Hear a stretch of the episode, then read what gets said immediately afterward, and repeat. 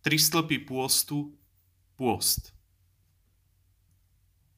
Keď väčšina kresťanov počuje termín pôstne obdobie, pomyslí si i hneď na pôst, teda postenie sa. Je to najznámejšia prax spojená s týmto svetým obdobím. Musíme si dať pozor, aby sme držali pôst so správnymi úmyslami a aby sme nepodliehali samoučelným veciam.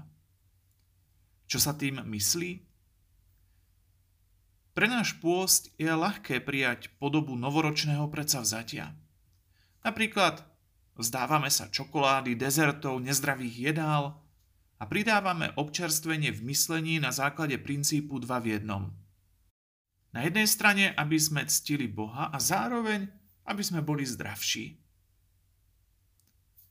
A hoci takýto pôst nie je zlý, našim pôstnym zámerom je to, čo odlišuje našu pôstnu dobu od 40-dňového obnovenia zdravia. Prečo sa postíme počas pôstu? Existuje veľa dôvodov pre postenie sa počas pôstneho obdobia. Napríklad snaha spojiť sa s Kristovým utrpením, odpútať sa od svetských vecí, vytvoriť viac priestoru pre Krista v našich životoch, praktizovať sveté zvyky, ktoré nám pomôžu rásť v cnosti a vo vzťahu s Kristom a tak ďalej. Je však dôležité poznamenať, že náš špôz nie je o nás, ale o Ježišovi Kristovi.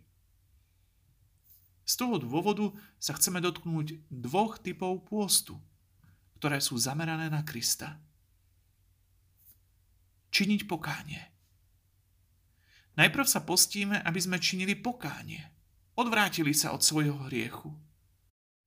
Aj keď kajúci akt pôstu nemôže kompenzovať náš hriech, ukazuje náš smútok a ponúka malú náhradu za náš priestupok proti Bohu. Keď sa postíme, tiež disciplinujeme svoje telo a trénujeme svoju myseľ, aby sme boli poslušní svojej vôli. Budovaním a upevňovaním tohoto návyku disciplíny sa pripravujeme na to, aby sme odolávali budúcemu hriechu. Pôs sa preto stáva aktom uctievania, pri ktorom sa odvraciame od zla a obraciame sa k Bohu. Dať Bohu prístup.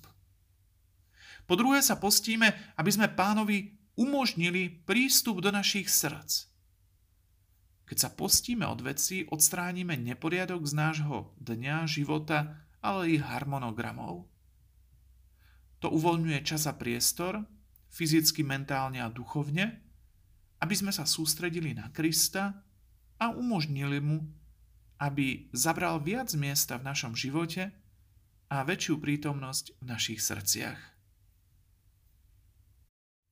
Ak ste ešte nestihli prečítať prvú časť, pozrite si tri stĺpy pôstu modlitba, aby ste sa dozvedeli viac o tom, ako je náš modlitebný život neoddeliteľnou súčasťou našej pôstnej cesty.